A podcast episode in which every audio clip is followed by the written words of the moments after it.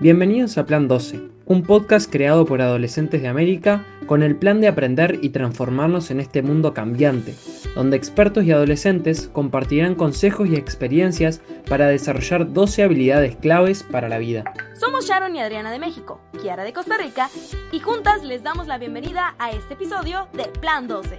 Aprender para transformar. Las opiniones en este podcast son nuestras y de los invitados y no representan a América Solidaria, UNICEF y Caserta, que son quienes nos apoyan. Chicos y chicas, bienvenidos a un capítulo más de Plan 12, Aprender para Transformar. En el capítulo de hoy hablaremos sobre la resiliencia, una habilidad muy importante para avanzar y seguir adelante en este mundo cambiante. Bueno, pues para hablar sobre la resiliencia tenemos a dos grandes invitados y en realidad muy admirables, ¿eh? Carla Pérez, una destacada montañista ecuatoriana, reconocida internacionalmente por ser la primera mujer latinoamericana en subir el monte Everest, la montaña más grande del mundo sin oxígeno, ¿eh? Hola, ¿qué tal? Qué gusto tan grande. Muy emocionada de estar aquí con todos y con todas compartiendo todas esas increíbles experiencias que me ha regalado la montaña. Muchas gracias. Por otro lado, también tenemos a Jorge Iglesias, quien tiene 17 años, es de Panamá y hace dos años es miembro del proyecto juvenil Los Imparables, el cual tiene como objetivo erradicar la violencia en las zonas más vulnerables del país. Bienvenido, Jorge. Hola, ¿cómo están? Esto, muy contento de estar aquí con ustedes y nada, compartirles las experiencias que tenemos. Súper, increíble. Nosotras emocionadas porque ustedes estén aquí. Carla, eres montañista, has escalado la montaña más grande del mundo, el Everest. Eso no debió de ser nada fácil. ¿Cómo logras seguir adelante ante estas situaciones? Y también, ¿es posible entrenarse para estas situaciones? Bueno, muchas gracias. Déjame contarte una anécdota justamente que viví en la pared sur de la Concagua, ¿ya? En esa época yo tenía 26 años, ahora tengo 37 era mucho más joven y tenía ese ímpetu de la juventud. Decidimos escalar esta pared en cuatro días. Es una pared de 3.000 metros, imagínense, pero verticales. Duermes colgado del arnés. Y como comida decidimos llevar unos geles de carbohidrato que estaban a la moda en esa época, que eran muy ligeros y supuestamente te daban mucha energía. Pero resulta que después del primer día de escalada yo pruebo estos geles de carbohidrato y me, me caen mal a la barriga, ¿ya? Y con ese problema digo, uy, creo que ya no voy a comer. Un cuarto día escalamos y yo no había comido y no solamente no había comido, sino que nos dimos cuenta que nos faltaba dos días más para salir escalando esa pared, que se nos acabó el gas para poder fundir la nieve, hacer agua e hidratarnos. Así que también iba a empezar a deshidratar mi cuerpo. Me empecé a desmayar continuamente y por momentos decía, creo que no voy a volver. O sea, en verdad, esta me desmayo y creo que me voy desde muy pequeña tuve ese instinto de entender la frágil que es la vida y eso me permitió realmente disfrutarla al máximo. Aprender cualquier cosa que aprendía le veía la magia, le buscaba. Entonces en ese momento que realmente estaba al borde de morir, esa sensación continua de decir, chuta, yo quiero volver a ver a mi familia, eso, eso me daba la fuerza. Pensaba en el amor, realmente era el amor lo que me daba esa, me volvía otra vez la conciencia y me daba la fuerza. A mí lo que me sirvió es tener a mis compañeros que me daban palabras de aliento y me decían, vamos Carla, piensa en tu papá, piensa en tu familia, en la gente que amas. Y realmente en la vida, siempre que vayamos a crear un gran proyecto, tenemos que rodearnos de esa gente que nos da amor, nos da ánimos. Y la otra cosa que aprendí, súper importante, es la voluntad infinita que podemos tener todos los seres humanos, todos. Y es increíble porque únicamente cuando estamos cerca de momentos tan cruciales nos damos cuenta que por dentro tenemos oro, tenemos un león. Y esa disciplina en los momentos más duros, esa perseverancia, fue lo que me ayudó en el Aconcagua a salir de ahí. Muchas gracias, de verdad fue un mensaje muy inspirador. Y bueno, ahora vamos con Jorge y nos gustaría saber si nos podrías contar algún momento en el que en que en el proyecto hayas enfrentado un problema y cómo eh, hiciste de ese problema em, una alternativa para seguir adelante. Yo creo que uno que más me, más me marcó fue cuando al momento que llegué siendo líder de, de, los jóvenes, ellos me catalogaron como una persona que no era, no era de la zona de ellos. Y ellos decían como que, ¿qué va a hacer un joven que no es de aquí dándome órdenes? Esto al principio, debo admitir que me molestó un poco, pero luego no lo vi como un problema, lo vi como una manera, como, como una oportunidad para conocerme mejor con ellos. Y yo creo que fue ahí cuando empecé como a conversar un poco más, el respeto se fue ganando, todos me reciben con, la, con, con los brazos abiertos y es algo muy hermoso. ¿Cómo puedo ejercitar mi mente, mis emociones y adaptarme para enfrentar las cosas que me pasan o las cosas que nos pasan a las y los jóvenes. Muchas cosas en la vida vienen de las pequeñas experiencias o grandes experiencias que vamos viviendo, pero yo creo que si hay algo importante es siempre en la vida, ante todo, especialmente cuando es algo emocional, tomarse el tiempo de respirar primero, darse un tiempo de respiro, Inclusive, aquí les doy un tip, un detalle. Los paramédicos, los bomberos, todas las personas que trabajan en esas cosas que son de instantes, de salvar la vida en un instante a alguien o de hacer algo en un instante, siempre tienen como primer parámetro paro y respiro. Sabemos que has vivido en entornos rodeados de pandillas o en los lugares donde trabaja el proyecto Los Imparables, en donde la violencia se puede ver a diario y nos gustaría saber cómo podemos seguir adelante a pesar de esas dificultades y adversidades que a veces no dependen de uno. Bueno, aquí yo quisiera contarle una pequeña anécdota que, que me pasó.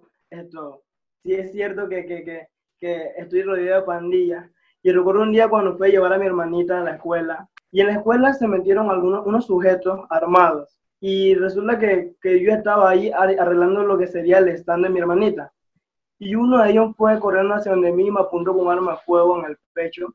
Y en el momento presionó el gatillo del arma, pero la pistola simplemente no funcionó. Debo admitir que al principio, al principio eso como queda un pequeño miedo dentro de ti. Como yo no quería salir de mi casa al principio, yo dije, no, yo no voy a salir. Yo, por mi mente pasó renunciar a los imparables por completo. Dije, yo no puedo poner mi vida en riesgo, tengo que cuidarme a mí pero ya como viéndome un poco más y analizando la situación por la que pasé, me puse a pensar y dije, esto, lo que me pasó, muchos jóvenes lo viven día a día. Y yo sé ya lo que pasa, ya, ya sé qué se siente.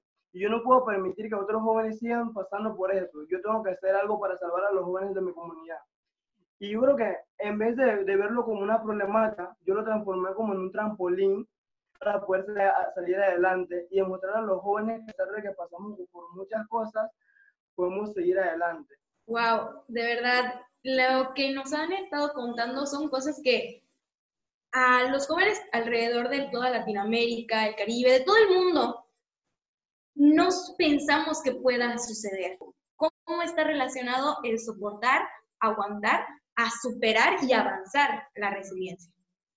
Sí, ese es un tema súper importante, porque hay una gran diferencia entre ya no avanzo a dar un paso, estoy a 8.000 metros de altura, no hay oxígeno en la atmósfera, que por ejemplo, estar en una expedición con otros miembros de expedición, que yo te puedo decir de mi perspectiva como mujer, me ha sucedido que la mayoría de otros miembros de expedición eran hombres, de, tratarme un poco, de una forma un poco incorrecta. Me sentía mal porque ellos se burlaban de algo de mi feminidad, por ejemplo. Entonces yo escuchaba y me aguantaba y me iba a llorar. Eso es una cosa muy distinta. Ahí las cosas no están correctas.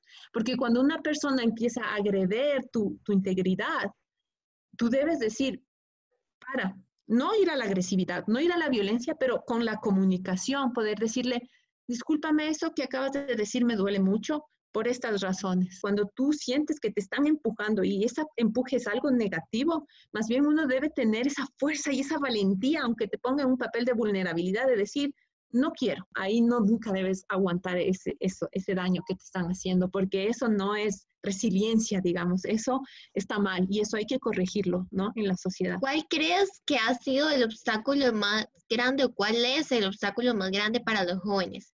Sí, yo creo que sin dudas cada joven tiene un obstáculo en su vida. Es cierto que vivimos en el mismo planeta, pero cada uno tiene lucha en su propio mundo. Y quizás para mí mi problema o la versión más grande que paso todos los días sea la violencia.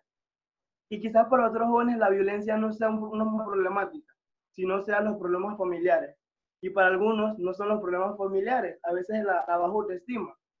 Entonces yo creo que mi consejo sería siempre la mente positiva y buscando lo positivo siempre.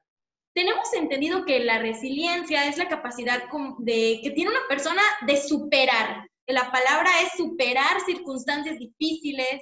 Para ustedes, ¿qué creen que es importante en desarrollar en esta habilidad, esta habilidad? Yo creo que también algo muy importante que debemos recalcar, que no solo es salir adelante, sino es poder de, de, de esa problemática sacar como una ayuda. Si se nos presenta el problema nuevamente, ya, ya saber cómo actuar sin tener que ponernos como nerviosos. Ya lo pasé, ya saqué una conclusión que, de qué tengo que hacer y ya cuando se me presenta nuevamente, ya sé cómo actuar. Que también es muy importante compartir lo que aprendemos. Pero yo creo que si entre todos nos empezamos a compartir la información que ganamos con la vida, esto, nosotros seríamos imparables. Perfecto. Sí, igual yo creo que algo importante en la resiliencia es entender que en la vida para todos los seres humanos las circunstancias nunca son perfectas. También entender que eres un canal, no importa mucho la religión o las creencias, pero sentir de alguna forma esa divinidad, esa parte espiritual de decir, somos un ser, soy un ser maravilloso, soy imparable, como tú lo dices, y desde ahí mi actitud nadie me la puede cambiar. Y desde eso debemos eh, aprender el perdón. Yo creo que el perdón hacia nosotros especialmente y, sobre, y hacia las otras personas es lo que nos da esa fuerza de decir, ok, es pasado, aquí queda, lo dejamos aquí enterrado. ¿Cuál es el, siguiente paso que voy a dar en mi vida?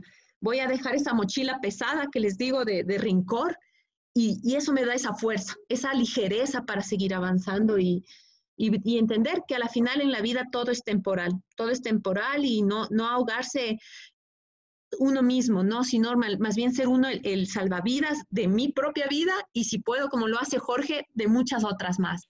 El estar platicando con ustedes sobre esta habilidad en verdad muy importante. les quiero dar las gracias a ti, Jorge, a ti, Carla, compartirnos estas experiencias que de verdad no fueron fáciles de afrontar, pero ustedes fueron increíblemente valientes, realmente que imparables, ¿eh? Imparables para solucionar estos problemas y seguir adelante con la resiliencia. La verdad, muchísimas gracias. Esperamos que hayas disfrutado, al igual que nosotros, este podcast. Revisen los desafíos diseñados para poner en práctica estas habilidades. Abrazo psicológico y hasta la próxima.